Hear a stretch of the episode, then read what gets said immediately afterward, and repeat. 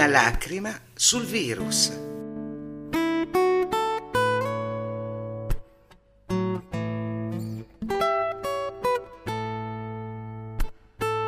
Mattina del 27 marzo, un venerdì, un giorno qualunque di quel maledetto virus chiamato Covid-19.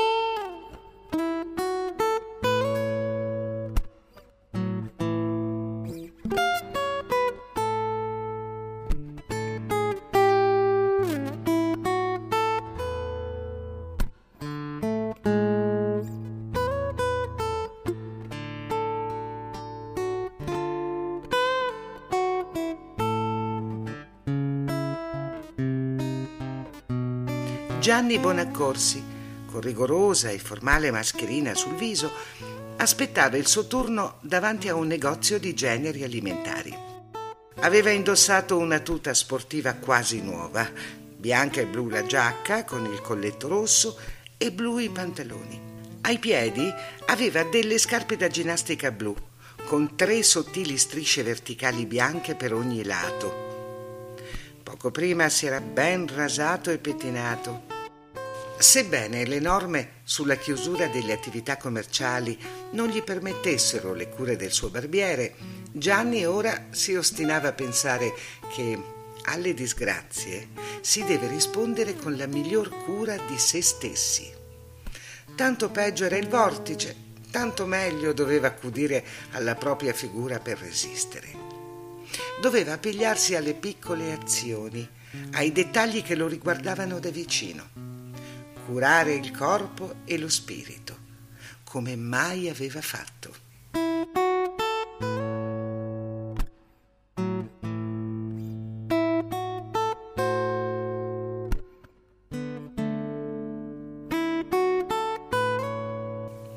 E così aveva immerso la sua concentrazione nel mangiare e bere, nel dormire per quanto possibile, nel prendere le sue medicine sempre allo stesso orario, nel leggere anche degli argomenti di cui non aveva mai letto, perché li riteneva complicati.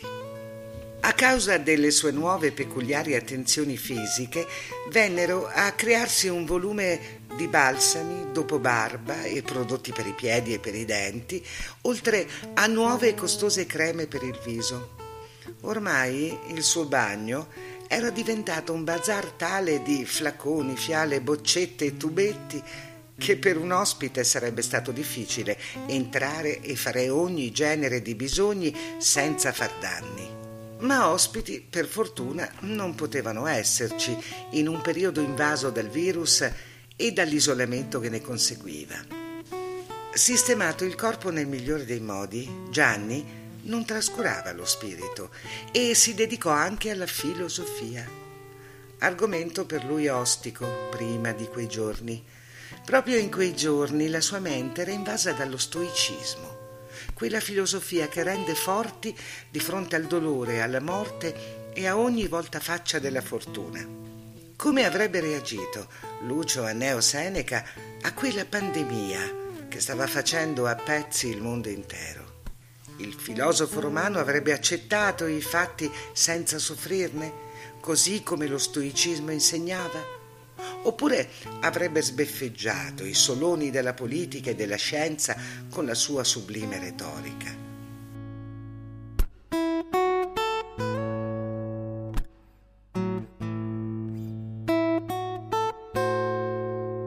Assorto in questi elevati pensieri, sentì il rumore strisciante di scarpe sottili venire dalla sua destra. Si girò e vide una signora dallo sguardo atterrito, come di serpe che teme il pericolo. Gli occhietti velenosi facevano capolino da una mascherina di nuovissimo modello. L'elegante e fine signora venne a collocarsi dietro di lui, ma un poco di fianco la fila, in effetti, era sfalsata e non proprio indiana. Si snodava come a mossa di cavallo sulla scacchiera. Il cavallo, che si alza e forma una L nell'aria prima di cadere su una casella di colore opposto a quella di partenza, aveva un fascino particolare. Gianni si ripromise di cominciare a giocare a scacchi, anche a distanza, ora che sulla teoria era convinto di sapere molte cose. Certo, se la signora in questione fosse stata una cavalla, è facile supporre che avrebbe cominciato a scalciare tutto intorno per liberarsi dei presenti e non correre rischi. Ma la serpe, dipinta nei suoi occhi al sole marzolino, era proprio l'immagine di animale più congeniale alla situazione. Dopo qualche minuto di attesa passiva dei silenziosi presenti, si verificò quell'incidente che proprio non ti aspetti.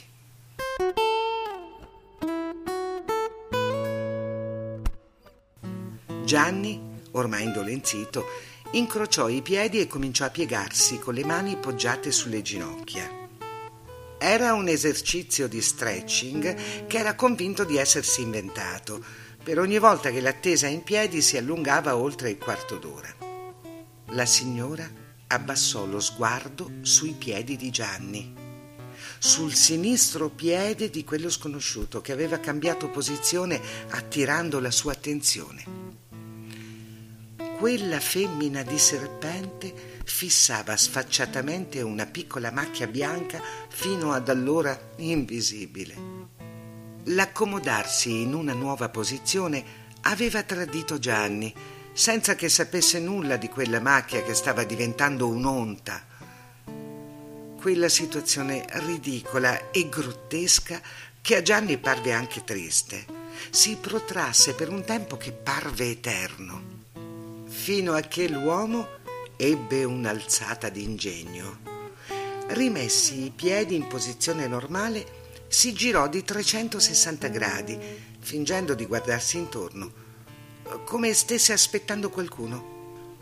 Nel contempo, furbescamente, per distrarre ancor più lo sguardo di Serpe, si tolse il cellulare di tasca e strofinò in un lampo il piede destro sul polpaccio sinistro. Tutti lo guardarono perplessi in tali operazioni. Tutti, tranne la serpe.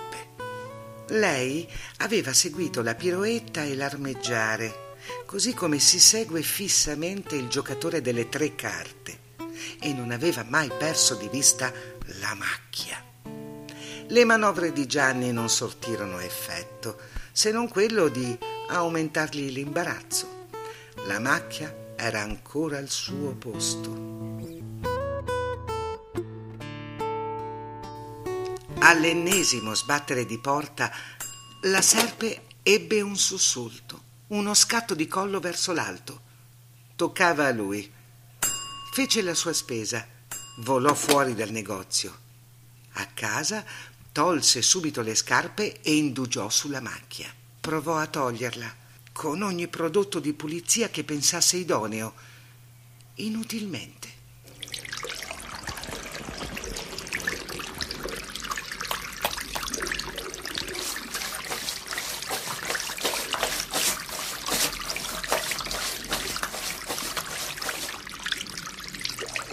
Seduto in poltrona e a capo chino, gli cadde una grossa lacrima sulla scarpa in mano. Aveva aspetto e dimensione simile alla macchia incriminata e si attaccò proprio sotto a essa. Pensò che quella nuova macchia possedeva però una grande qualità. Era lavabile. Sorrise e riprese a leggere Seneca.